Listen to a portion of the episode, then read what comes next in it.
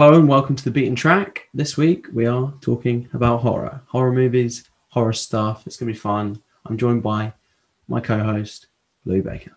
Hello, Joe, and uh, a belated happy Halloween. Yes. Yeah, we didn't. We're doing after Halloween. We're doing like a Yeah, post- we couldn't quite time it perfectly, but it's not bad. Yeah, because if we did it last week, it would have been uh, yeah. But that's the world we're in. I'm afraid. Do you like spooky stuff, Joe? Well, I do. Yes. Right. Well, I feel like I'm not like a, um, a huge. I was sort of deprived of Halloween growing up. I didn't do trick or treating or anything. Yeah, I've- to this day, I've never been trick or treating. I don't think I think I might have gone once, but I don't. And yeah, I never really did Halloween as a as a kid. It was never much of a thing. No, and I'm not like a big horror fan, or I, I I like the horror films, but like in the same capacity that I like any other thing. It's not like a Mm. specific thing that Yeah. I'm like a big, big fan of. But yeah, I enjoyed the.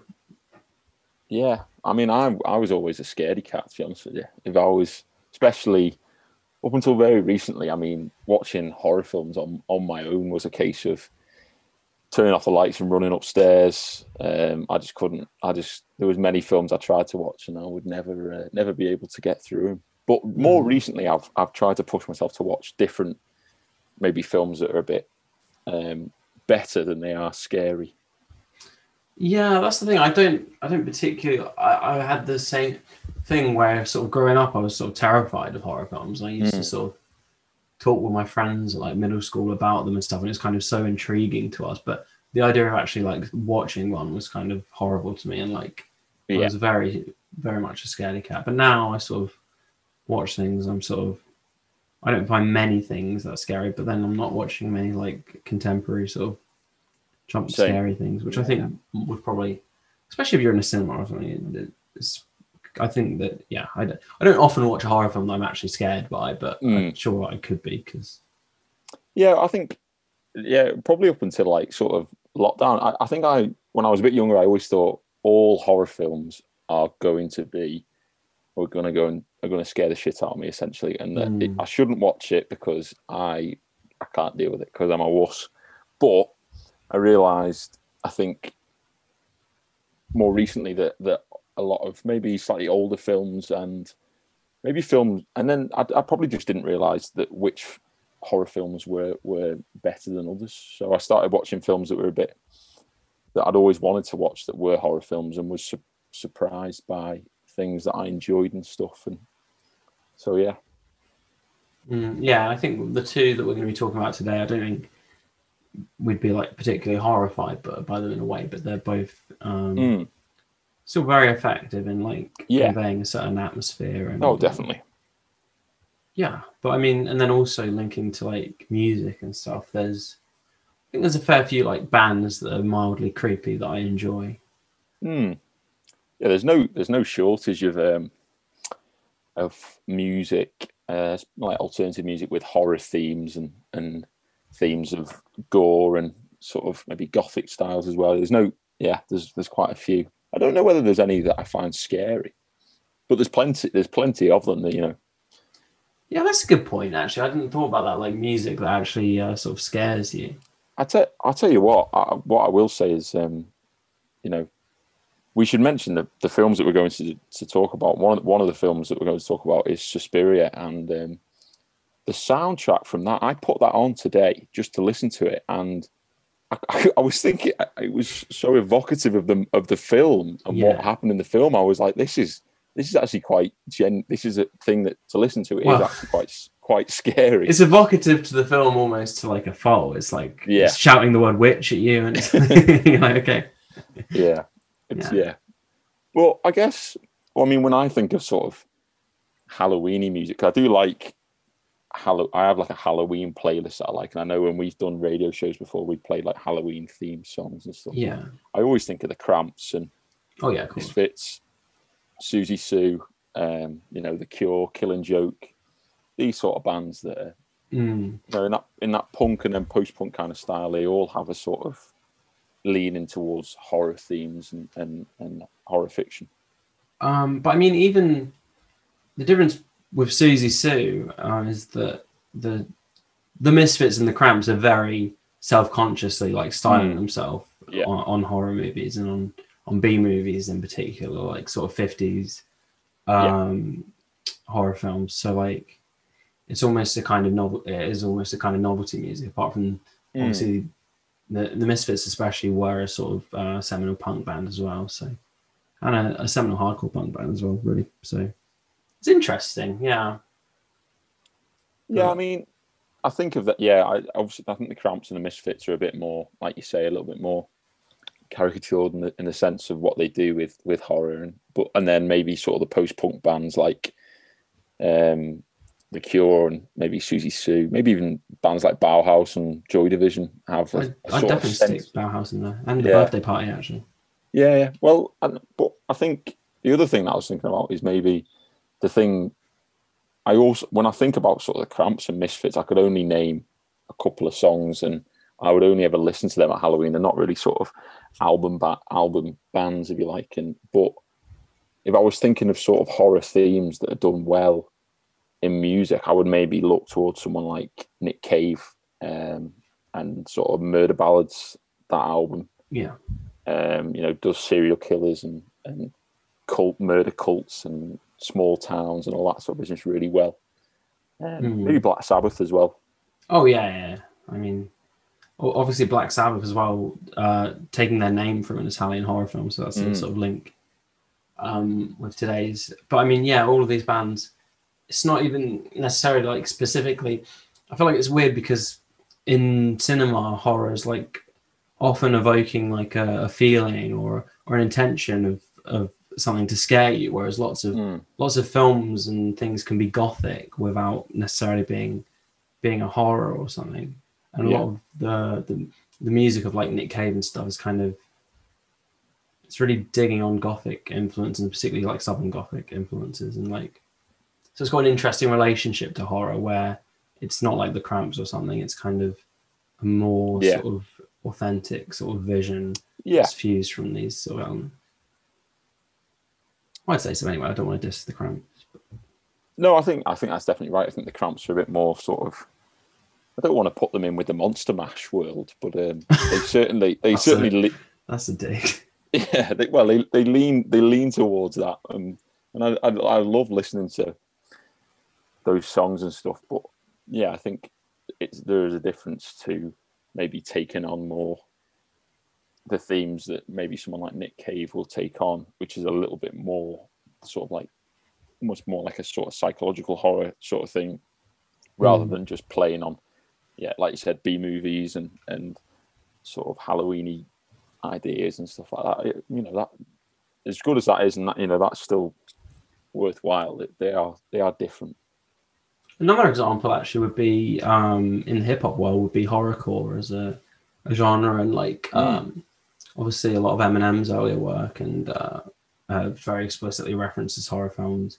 You've got like new bands like uh, Clipping and stuff who are using sort of horror imagery in terms of uh, relaying sort of message within hip hop. So Yeah, yeah, there must be through all these different sort of spheres.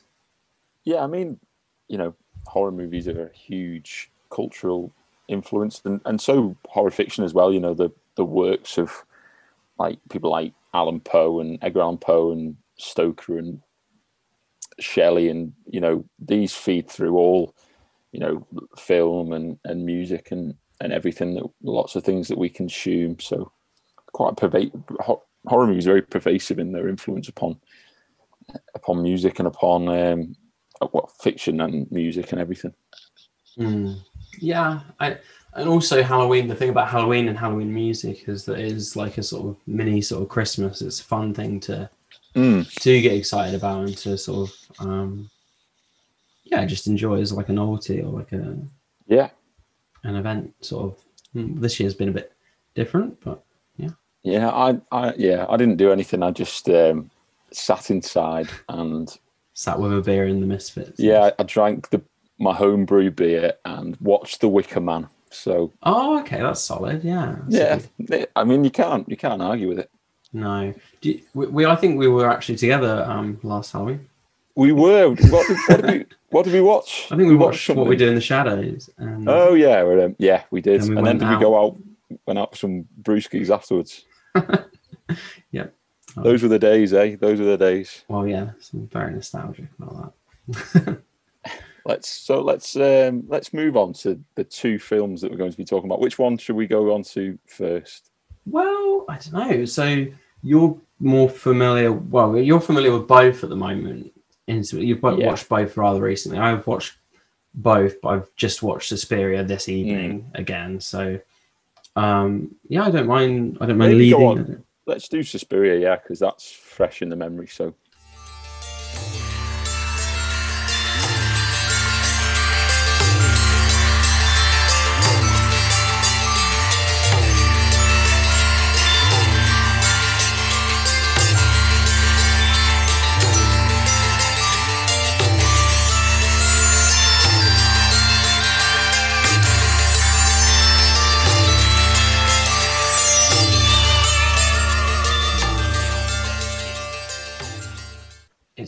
sort of a film that's kind of elusive in a way. It's very sort of hallucinogenic and confusing and um, not. Uh, I feel like a lot of the Italian horror sort of directors in the '60s and '70s were not um, not driven by plot as much as a lot of their Mm. contemporaries. So it's a 1977 film by Dario Argento.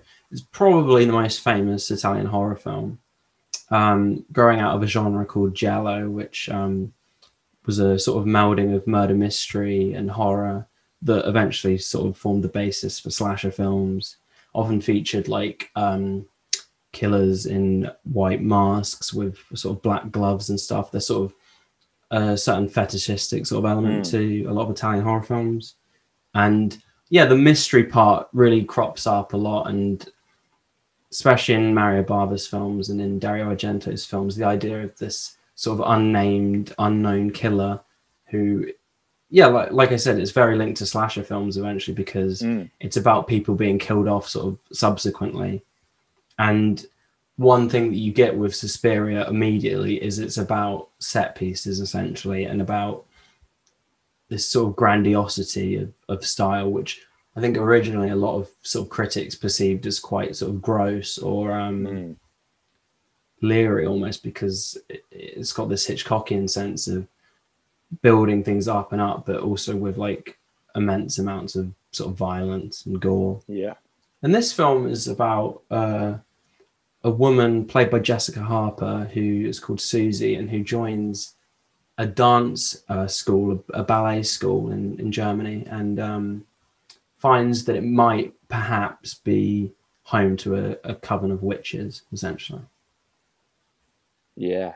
I mean, yeah, it's a yeah, it's quite the film actually. It's quite. um I think watching it for the first time, you kind of. Uh, I think I'd, I'd sort of heard about it and stuff like that, and I know that there was, I you know, I heard about the remake, and I was tempted to go and watch. it. I think I watched it for the first time earlier this year, and I mean, the film has a almost, you know, un, really recognizable sort of visual flair.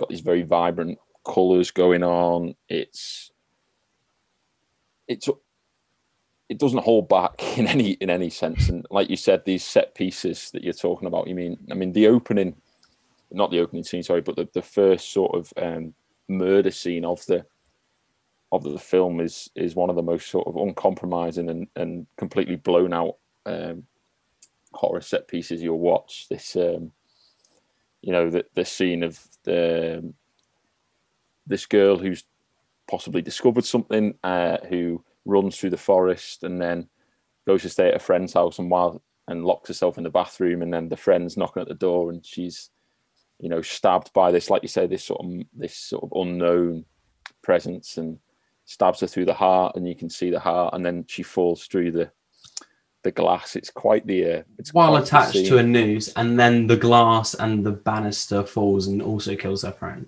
yeah and then there's the sort of the dribble of blood on the floor as well which, Yes. you know Incredibly sort of bright blood and Mm, Yeah, I think Yeah. that's yeah. I think that's why it's a film that's remained in the sort of cultural sort of imaginary for so long because because of the setting and the and the, the style yeah because and the music really Mm. um it's such a fascinating sort of idea and set design and, and so bold because even the forerunners of the genre like you had mario bava making these great um films that were quite bold like blood and black lace or or, or something like um black sunday and black sabbath but the the the vibrancy of this film is is off the scale it looks like an mgm Mm. musical or something it's so Yeah.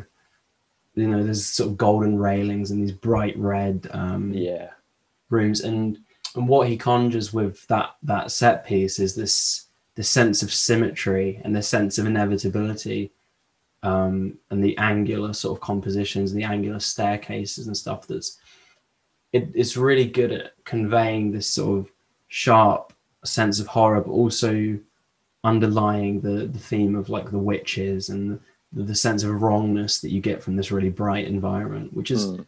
very unique for a lot of horror filmmakers obviously go to to darkness as a as a way Yeah, to, to yeah. convey horror but it, yeah the the sense of unease that you get from these sort of odd sort of hues and these strange uh, green and red lights and things Mm. is unique so yeah, it's a complete sort of kaleidoscope of of terror, if you like, and even from that fir- the first sort of you know the the scene in the airport at the start, and then um, Susie gets into the taxi.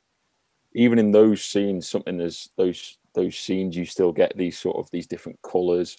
It's very loud. The film, you know, the the the score is very loud and it's quite it's it's uncompromising and and we'll probably talk about the score a little bit more in a minute and but you you instantly sort of know you're in for something that, that's it's quite in your face if you like and and very visceral um yeah the, the scene in the taxi is like fantastic like Mm. the the rain on the window and the different greens and reds and stuff the, the control of lighting that argento has in this film is like is really fantastic and you get so many shots so many sort of wide um you have this sort of wide angle as well which sort of distorts things in the frame slightly if you get to the edges of the frame and Yeah. they're really really brilliant compositions which is i think why a lot of um italian horror is so interesting is because you have these elements that are slightly um you have the elements of low sort of lowbrow cultures you have these sort of often terrible dubs and um, Mm. a lot of elements of like low budget or or sort of um shock or yeah and yeah and sort of the sleaziness but then you also have this sense of invention and these compositions and stuff that are really delicate and that would would yeah would have taken quite a, quite a lot of effort and a lot of vision really. I, uh, it remains visually sort of stunning which is quite an achievement really so. Yeah that, i mean you talk about the the the dub the overdub it's almost it almost plays into the the sort of film's uh, favor if you like because it is quite unsettling you know when you watch a film that's slightly you know is dubbed slightly you know it's never quite perfect it has that unsettling theme and that kind of fits in with the sort of the the light changes you know. There's a complete disregard for you know normal sort of you know sources of light in the film and it's almost quite trippy in a way. It has a, a trippy sense and almost like a like a nightclub kind of sense that you're kind of losing your losing it's like sensory overload if you like and that even the dubbing kind of plays into that because it, it kind of is unsettling because you you know the, the the sound isn't quite coming out of these people's mouths as you as you would have thought Mm. Yeah, there's it's yeah, there's like some brilliant like moments where it's just like a light will switch off and then it'll just be Mm. everything will be sort of bathed in red or it'll just be the shadows or Yeah. yeah. oh yeah some of the shadows are fantastic you know the scene where they're sleeping in the um, Mm, yeah. everyone's sleeping together in the shadows and the, the red there's is superb yeah and also the sort of the when he has a sort of wide angle of like a hallway or something or when you have the person looking through the curtains in that that scene that you mentioned it's Mm. the the cutting off of it and the sort of the sense of this wide space being sort of truncated and, and sort of becoming claustrophobic and uh that, the set design's incredible and like some Yeah. and i love the sense of mystery of like discovering all the elements of this building and like oh yeah yeah, yeah. colors and patterns and things that you go through and it's eventually towards the end they come into this room that's got all latin on it and stuff and it's, Mm. it's yeah. I think also what's interesting about the film is it's got the theme of witches sort of running throughout, but then there's always the sense of like the actual killings that are taking place don't feel very supernatural at all. Really, it could be a kind of paranoia. You Yeah. know, uh, it could be. Well, that's part of the, you know, that's part of when she goes to speak to, um, I think he's a, a psychologist or whatever, and he, he says, and there's this sort of conflicting narrative between whether there's sort of a witch's uh, cult going on or whether it, it's just paranoia. And you're completely right. You know, the, even though, you know, the the film tells you a certain story, you, you, there is still this idea that those killings could quite easily be, you know, just a sort of could be paranoia or, or whatever. So th- yeah, there is that more interesting feel. Well, I mean, not just that, but also the the ki- the actual killings themselves could just be a random murder. It's like Yeah, yeah, yeah, yeah. no, you know no, he's using yeah. like uh, razor blades and things Mm. like like in Argento's more more grounded films. So it's yeah, Well, I mean, you you you said before about the maybe the there is maybe a sort of a focus on the visual more than the more than a plot in this film. And do you think that maybe that takes anything away from the film? Obviously, it adds to the the experience, but there's almost a bit of a sort of a dreamlike logic that carries this film through. It's you know, it's not it's not very plot focused. Maybe. Do you think that takes anything away, or do you think Mm, oh my lights are sort of flickering, but um, appropriate. quite scary? Well, I hope it doesn't come up on the mic. Really, um, I I don't know if it, uh, if that necessarily takes away from the, from the film. I feel like for me, Suspiria is not a perfect film, and Mm. it does have moments for me that do sort of drag, or I don't think that's necessarily to do with the actual dreamlike quality of the film. I just feel like Yeah. like the scene where she goes to see the psychiatrist or um, for me it's almost like a break in that which i think is maybe an appropriate break because then it's coming back and then you have the climax of the film but at the same time like these yeah some of the scenes feel a bit sort of even though it's not a long film they seem kind of superfluous or um, they yeah i don't know I, I, I, I, the thing is, I can't really complain about it too much because there's not really long dialogue scenes in the film Yeah. anyway, really. But No, I, I don't think it takes too much away from you know this. You know, it's so the the, the sort of the violence in it is so visceral, and yeah, you know, I was so I was I was just personally kind of just blown away by the the visuals of it and, and how much I enjoyed the fact that that I was watching something that that struck me as different from um, you know many horror films that I'd seen and stuff like that. So I was very you know I didn't think that the film was lacking in um, logic. I think it really rides on the effectiveness of that first uh, killing, though, Yeah. because then you do have the more just the establishment of, of the different characters and the Mm. sort of the the the ballet and the combat. Just this sort of mild creepiness that runs through of the the controlling aspects of the people who run the the convent and just things going missing or things suspecting people or people things like that. I mean, the first killing is like really the the shock that sort of it rides on. I think. maybe we should talk um, maybe a little bit more because obviously both films are that we're going to talk about are, are notable because of the um, the score that they have. Um, but the score in it or the soundtrack of this is um, quite quite something to behold, isn't it?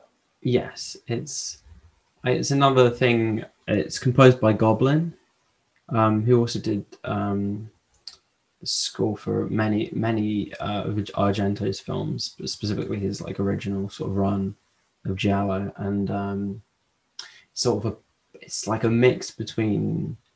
Well, it's basically a prog score, really, but Yeah, and it's definitely really heavily weighing on the elements of sort of harpsichords and um, strings, and it's not a particularly electric heavy. It's not like a rock, a proggy rock thing, but it's it's definitely inspired by prog bands, and um, so yeah, these sort of haunting, sort of very often quite high pitched, sort of yeah, the the sounds that evoke the witches of the strings and the the ascending Mm. sort of chords of that that kind of and then the low sort of bass notes and stuff. It's got this sort of throbbing, sort of ominous, yeah, sense Yeah. of wrongness and also the brightness of it though, in terms of like evoking the witches and it is slightly there's like an artificiality to it and like a an Yeah. over, overstatedness of it as well. Yeah, completely. Yeah, it's it's one of the most um, sort of out there scores. It, it, and like I said, it's very loud. It, it, you know, there's no.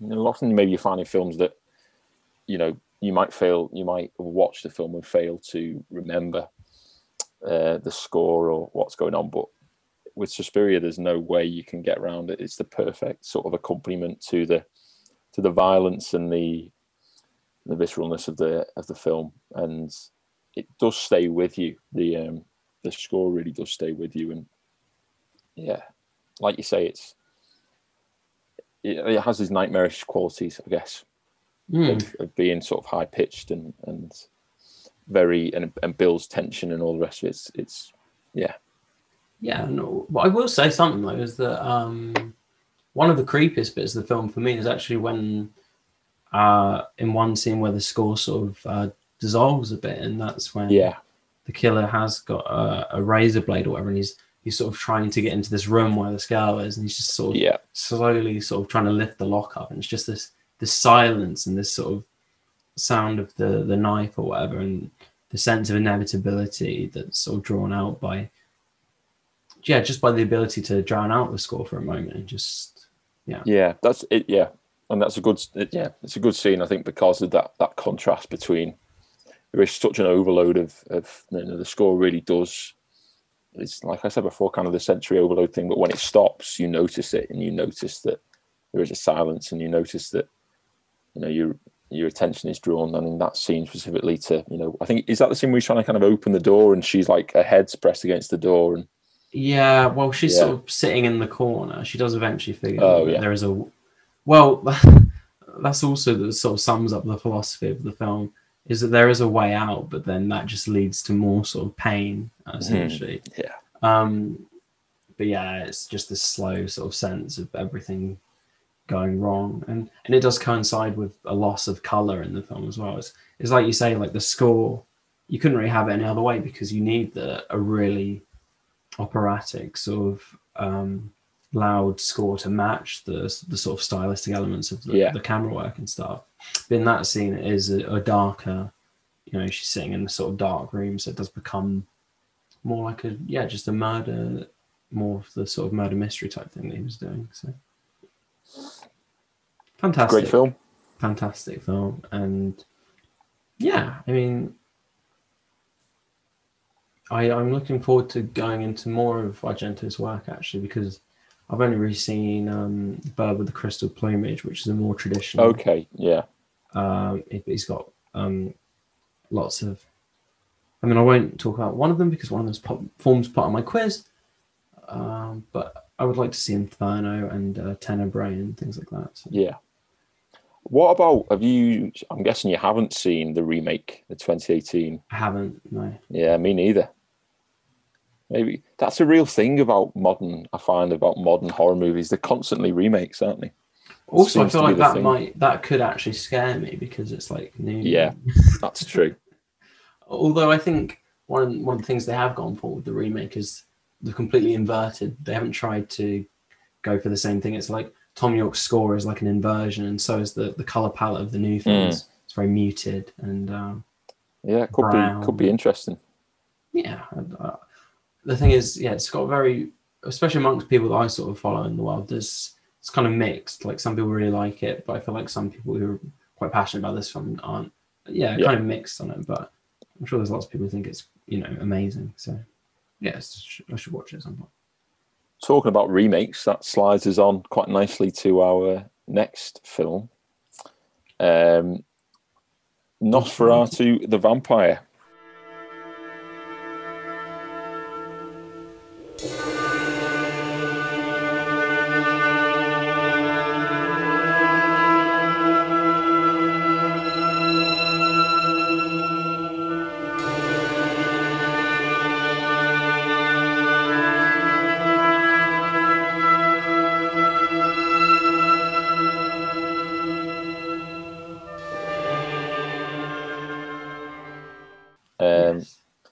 Which is uh, Werner Herzog, the German filmmaker's uh, remake of the classic German impressionist silent horror film Nosferatu. Yeah, the original's um, F.W. Murnau.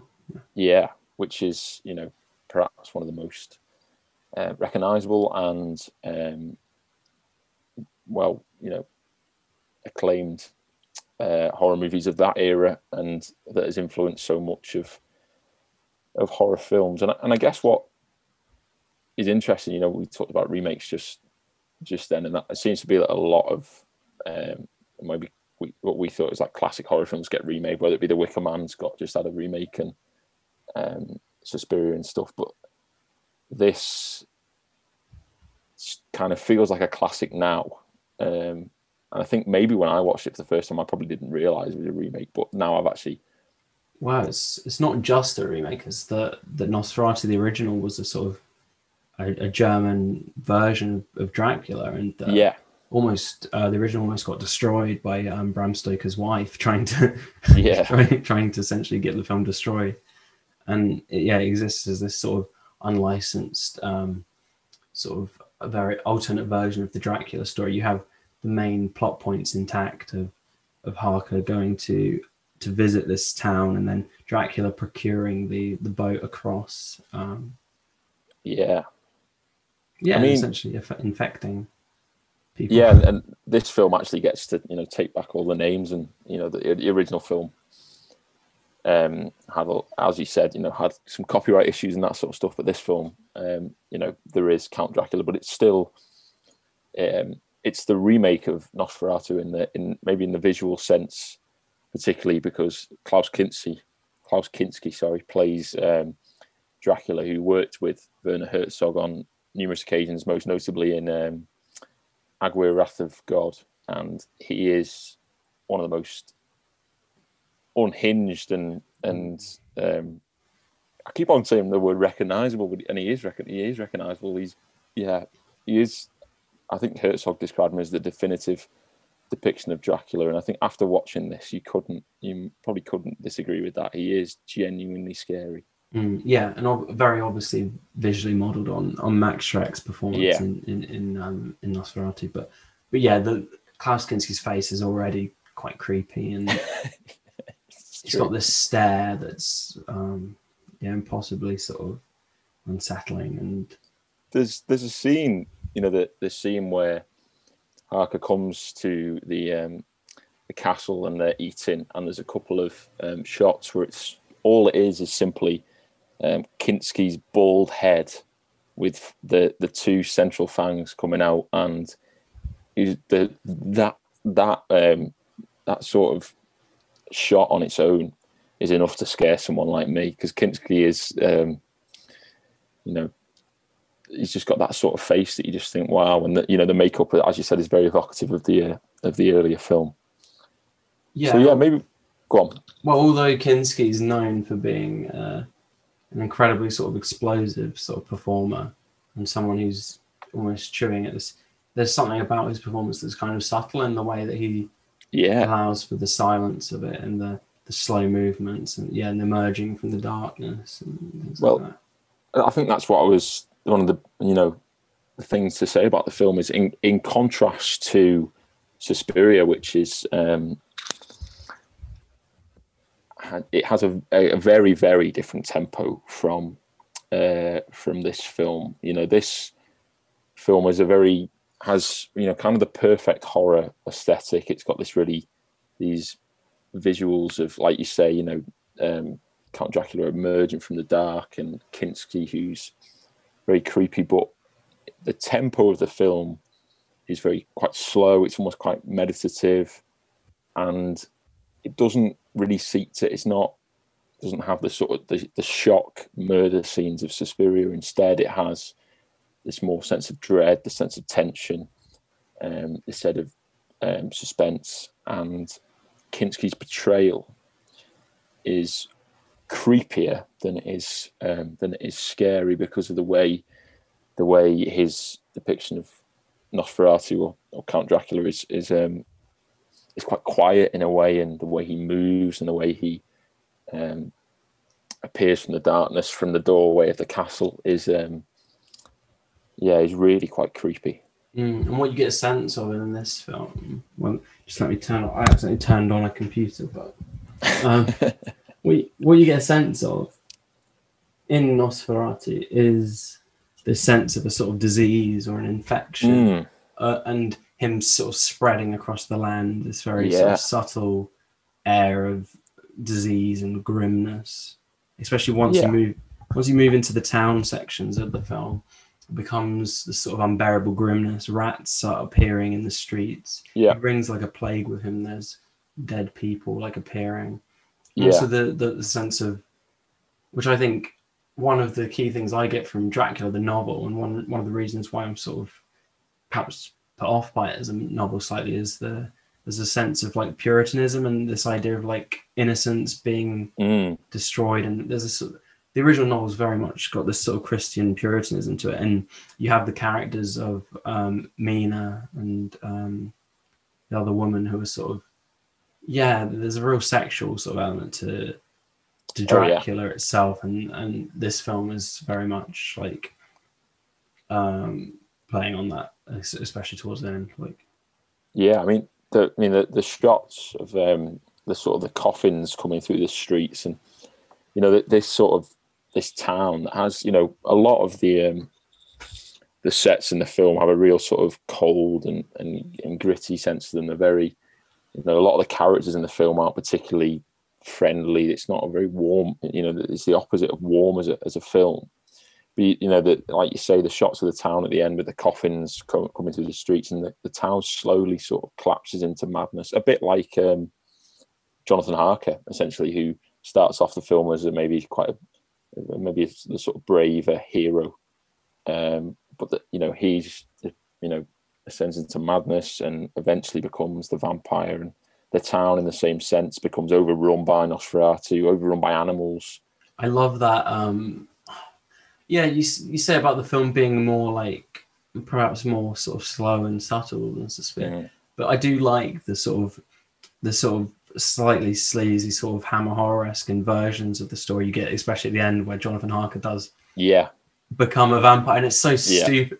In a way, it's so stupid that they like try and trap him with salt or something, and he Mm. just gets through, and it's it's incredibly sort of nihilistic, and it's just like he's going on to kill everyone essentially. The world it all goes. It does go a bit. It goes a bit Christopher Lee at the end. I It does. The, the film's got a very sort of. It, it builds it up, and Kinski's. You know, he's creepy, and there's this town that's sort of for, and you got these animals, and then at the end, you just think, oh, he's gone a bit. He, he almost should have had like the blood rolling down the cheeks, and and, I- and he run goes off into I the. think. Oh yeah, he like rides. Oh, it's it's brilliant. I, I think it really earns that though. I don't. it's, Yeah, well, yeah, it's it is. fantastic. Um, yeah, and also it's interesting in terms of the Gothic and comparing it to like Suspiria or something because obviously with Dracula and uh, Nosferatu, you what you have this Gothic, almost this exaggerated castle, but at the same time, you're right. Uh, Herzog is is underplaying it slightly. Mm, and he's also you know a very famous documentarian. And what you have uh, there's these great scenes where jonathan harker's arriving in the sort of country and not just at the castle but it's these these handheld shots of like these caves. Yeah, and you get the like the water running down and things like that. It feels very sort of intimately sort of being in nature and um yeah it's very interesting how he brings those those elements that are in Aguirre and in Fitzcarraldo and stuff into in more of a genre sort of territory. yeah, definitely. There's a, there's a real that sort of scene where Harker's going to the castle. There's a, a real kind of um, stark emptiness to the feeling of it, and um, the film, although you know it does go on quite long that scene, but um, that well the, the the journey to the castle, but um, the shots have a have a yeah, like you said, it's quite it's documenting that really well. I guess another thing to say about um, one of the things that stands out about this film is the fact that the depiction of Dracula himself is much more expanded. Um, there is an idea of the tragic loneliness of Dracula. There's a, almost a pathos towards him. Um, this idea that you know when he, you know, Isabelle Adjani, who's um, plays Lucy, who's this very She's a very pale skin. This idea of purity, like you were saying before, the scene where he's saying, "I wish I could share in the love that you have with with Harker," is very um, is is far more expanded than you'll find in most depictions of Dracula. And, and Kinski and Herzog, I think, are both do that very well. Yeah, it's again this idea of being infected by something or not having a control of something. He actually has a, a self awareness that the other Draculas don't have, in that Mm. they they they just recognise that their purpose is to prey on people. But then Kinski's got this uh this more of this dichotomy between like actually recognizing the sort of human elements of this and yeah the the wrongness and the fact that he doesn't actually want this but it's a, a compulsion so i think yeah it's a very interesting take on the story yeah Yeah, and you, you know, there is a sort of you do feel that the idea that he's doomed to immortality. That you know, there is a quite genuine feeling of, oh, okay, I, you know, I, I get that a little bit more, which I think is missing from a lot of and a lot of the reasons why I think some horror movies maybe, um, or depictions of Dracula more specifically don't really um, do it for me as much because I don't find um, the characters to be as um, as expanded as they are here. Oh yeah in in in like a bella lugosi or a christopher lee or something Mm. he, he's pretending to be human but he doesn't actually embody these characteristics he's pretending so he can lure people to their deaths but Yeah, Kinski's actually feeling these things so yeah yeah, and it, it, you say that, and it's interesting because the particular version of Nosferatu, he looks more unhuman than in any other. You know, you think about Christopher Lee or, uh, like you said, Bela Lugosi or whatever. whatever. Those versions of you know, um, you know, Bram, you know, um, Keanu Reeves, even or something like that. Those versions of Dracula are, you know, he can hide the the teeth and all the rest of it, but in this one, um, you know, he's he just looks completely unhuman. He looks like an, he has this, an- these animalistic features and stuff, and yet he has the more humanistic sort of um, portrayal in the uh, in the film. Mm. Yeah, because the the count normally it, the, the the idea of status and class is very important. And, yeah, and moving to to essentially own a land in, in originally in London, of Mm. course, and yeah, and this one it is as soon as you see him, it's like yeah, the face and the, the teeth and the the fingers and these aspects are completely you can't divorce them from like his portrayal. Yeah. And another aspect of Herzog's films as well that you get in Aguirre, moving back to like the nature thing, is the the idea of like the sublime and of, of nature being this sort of this force that's kind of Yeah. impossible in the eyes of man and and impossible to traverse. So it's kind of uh, a theme inherited from from romanticism and German romanticism, and this film's got those elements too, in that you feel like totally lost in the sort of nature, and then you become overwhelmed by this force that that cannot actually be comprehended or Yeah, it's about a town as well be, just being succumbing to something that it completely doesn't understand and can't deal with in any way so yeah, it's, it's yeah it's fantastic it's great these are both great it is very good. Yeah, It- you know, contrast contrast quite a lot to the, you know, you know, quite a similar age to. I'm not actually quite sure the year that Nosferatu, maybe 1979 or something. Was it? Or oh you might be right i was gonna hazard i was gonna say early i was gonna say like four or something do you know what? I'll find out. It'd be nice to actually know that's the, a good the answer to plan that. because yeah 1970, 1979. Yeah, so Okay. two years, two years older, two years younger. Sorry. The Mm. other thing to the other thing to say is that um, again the score is interesting because it's done by a this time a, a krautrock um, group, uh, Popol. I assume that you call them Popolver, but you know I the pronunciation could be different.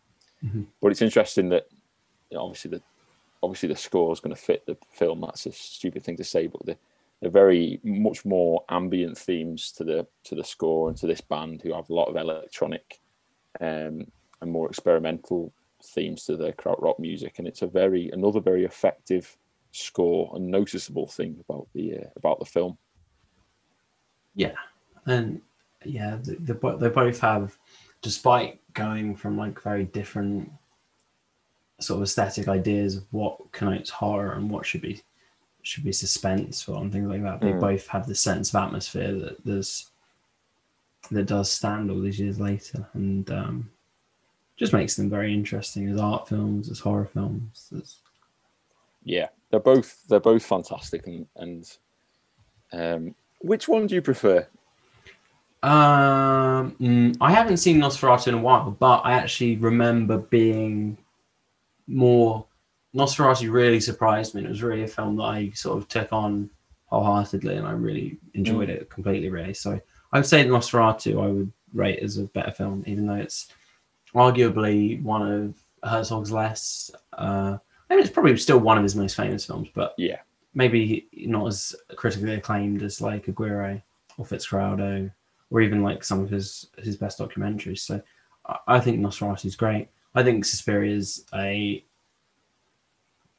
a great um, horror film, but I don't think it's perfect for me. And I, I'd say I prefer Nosferatu really, but okay, that's interesting. I think I would go the other way and say, even though I've really enjoyed um, sort of watching more of Herzog's because I, I, you know, at the same time as watching this, I watched um, Wrath of God, and was more interested in the, in in his works. It really got me hooked on his work. I would say that Suspiria, to me, was just a, you know, I didn't realize that a horror film could could look that way and be that way, and for that reason, it, I just think it stood out as being, you know, when I think of a horror film now, I now think of Suspiria. So just just because it stood out so much to me, so I would say that that one oh, just about gets over Nosferatu for me. Yeah, I think Suspiria is a more sort of specific vision of what Argento's films are, whereas Nosferatu is a bit of an oddity in a way. And um, I just think that maybe those sequences of like going into the country stuff that maybe you thought like might have dragged on a little. I feel like the first, well, the only time that I watched Nosferatu, I felt like it just completely worked for me. And um, Hmm. so maybe upon re- revisiting, I'd have a different opinion. So I didn't. Yeah, I think you're right. I don't. I don't think that. I think they, you know, obviously quite long sort of shots. I don't think they. I think they really they do work in the tempo of the film. Um, I think I could imagine that people would think that they would drag on, but I, th- I do think that they work. The the tempo of that film is just completely. Um, it's a great um, way of doing um, sort of suspense and dread. It, it really works in that sense. Yeah, and I'd love. we? Um, Oh, sorry. I just say I'd love to see like? Suspiria on a big screen or something. I just think it'd be incredible. Hmm. So yeah, I just yeah, a very tentative rating of the films because yeah, I haven't seen Nosferatu in a while. they're both good films. That's that's the main takeaway. Stamp of approval. Yeah. Yeah. Um, should we move on to the? Uh, should we? Should we have some quizzing to, to finish off? Should we go for my one first? yeah, go work. f- go for your one first. Al- yeah. So also this quiz, I will think of another question, but so far it's only got two questions. Okay. Right. So the classic horror film Halloween, directed by John Carpenter, I Yes. believe in '77, the same year as Suspiria. Yes. Classic Michael Myers as the villain. Yes. That's a known fact. Which Halloween sequel diverted from that formula and uh, featured a, a sort of toy company trying to make children die instead? Um, Oh God. I mean, uh, didn't feature. Michael Myers. It was an attempt to to make the the franchise into a sort of anthology series of different um, hmm. Halloweeny tales. So this is just a question that I've got. I've got no chance on because it's it's, it's a classic thing with one of your questions. You'll you'll say something. You go what? You'll talk, you say Halloween. I go. Oh, I might you know I might know something about this, and then you'll start talking. You'll just start talking about sequels. I'm just thinking, oh God. Um. Hallow. The, ru- they got numbers. They've got numbers, haven't they? Halloween. Some of them have got numbers. There's loads of them, yeah. Halloween. Um. Halloween four. Is that a film? Mm, yeah, but it's not the right one. Ah. It's Halloween free. Damn. Well, I've only ever seen Witch I've only ever seen Halloween, so I was I was struggling there. I think you're good, really. Yeah, that's Yeah. that's all you need, really. Um, but yeah, um, the second question. I believe Dario Argento's follow-up to uh, Suspiria. It's known as Profondo Rosso in Hmm. Italian. What's it called in English? Oh, It's his second most famous film, really. It's yeah. Um, equally bold. what's something? Well, Rosso is red. Mhm. and Profundo is. Profundo. I don't think it's going to be called profound the red, red. profound or profound red. I think it's something something. I, I um um deep red. yes, correct. Come on.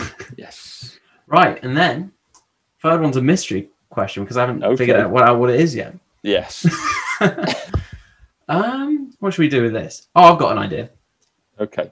Okay, so during an interview, Werner Herzog was shot with an air rifle mid-interview Okay. Yes. or a BB gun while he was being interviewed by a British film critic. Can you name the critic?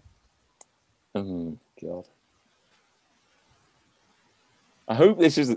Yeah, my knowledge of of my the I think I probably could only name you two film critics, so Okay, well, I'm going to go for one of the two. Um. Oh God, I, I, I don't know. Um. He was. I do remember reading this actually. That he was. He was. It's very It's Werner very Herzog thing to clip. happen. It's amazing. He just someone just drives past and or something and just he's just shot with like a BB gun or something. Is it? Is it? Is it old Big Ants? Is it? old Is it big Ma- hand. Old Mark Kermode? Is old Big Ants? Yeah, it is. It's him. Come on. Yeah. That's his name. Old Big Ants. Oh, I don't think he takes that. So, well, I did all right on that for, for once. Yeah, you did. You got two, right? I got two, which The Halloween sequel was just a bit of a guess, really, isn't it? You didn't. Yeah, it wasn't. I guessed wrong. Mm. I'm going to tie us back to um, um, Indian alternative music because I'm good like that. Okay. Um, I've got four songs. I'm going to tell you, obviously, I'm sure you'll you'll know the songs, but I'm going to tell you obviously the artist and the uh, and the name of the song. And I'd like you to tell me which um, horror film they are based on, or for one of them, it's like sort of based on, but maybe just inspired a little bit by. First one, Psycho Killer, Talking Heads. Right, you've started with a really tricky one. Mm, it is a tough one. I think it's Psycho, the, the Hitchcock. film. Well, you'd be right to say. Great song, great film. Great song, great film. I, yeah, I watched that the other day as well, actually, with my uh, with my family. So another great film. Okay, moving on. Uh, Chainsaw, The Ramones. Well, I haven't actually. I'm not actually aware of this song. Okay, Is it? Mm, it I'm gonna guess Texas Chainsaw Massacre. Was well, you'd be right. there you go. one of my favorite films. Two out of four there. I think both quite, you know, obvious. We'll, we'll go. Hopefully, the next one is Uh, so it was a bit less tricky. obvious. We've got Kate Bush with "Get Out of My House," Oh, oh, but wow, that is and it's not it's not Shrek. It's not "Get Out My uh, Swamp." It's no, but this is interesting because I love Kate Bush. I love that album as well. mm, Mm, that's very tricky because I, I'm the kind of person that's such a fan that I've I've read this trivia before. It's in yeah. it's in the deepest reaches of my brain somewhere. Get out of my house. I think it's something kind of obscure or a bit. mm. There is a clue. I think. I think the the, the ti- obviously the title's going to be a clue, but I think don't overthink it and think of. As will be my advi- advice. Think of the title and then go with it.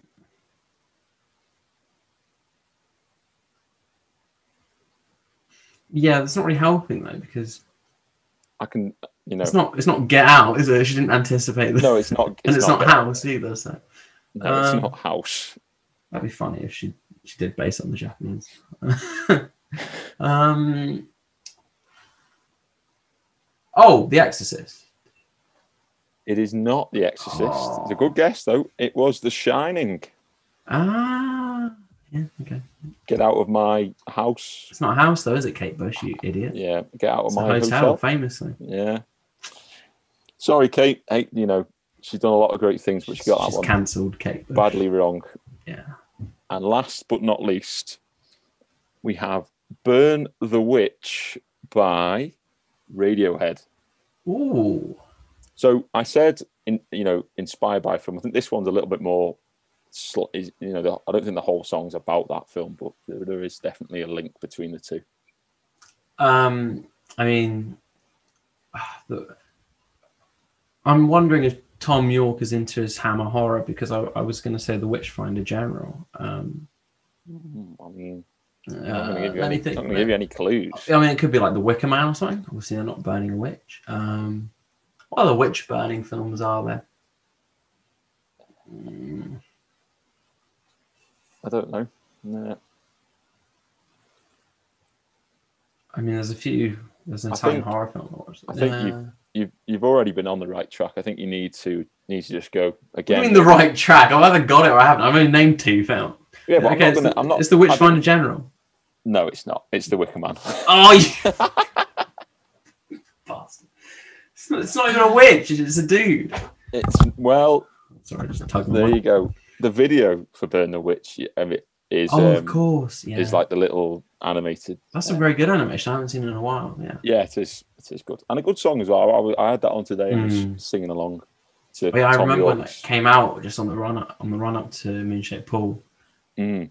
Well, Moonshaped Pool, the album was a bit slower and more like, but Burn the Witch was like, oh my god, this is intense. Yeah, the vocals on that are really, you know. And I managed to do it. I managed to do a very good Thom Yorke today whilst whilst, whilst, nice. he was, whilst I was playing it. So there you go. All of them, That right? is, that is yeah, Yeah, you that beat is Halloween for you. today. Mm. Mm. And next week we are, prospectively, we're doing. We want to do a list or a ranking or something like a temp. We right? do, Is yes, that are you still committed to that, Lou? definitely. It's going to Top mean five. more listening.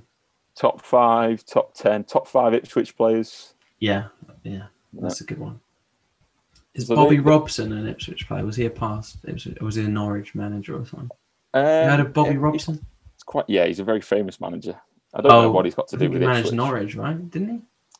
I'm not sure, mate. I mean, you're the Ipswich fan. Mm, yeah, maybe it's not Ipswich. Okay, so anyway, join us next week for the, the ranking of the top ten Ipswich greatest Ipswich players. Yes, Um, yeah, we will actually do something cool. We just got to think about. It. yeah, yeah. We, we need to It'd be decide on something. players. All right. See you next week. We'll see you next week.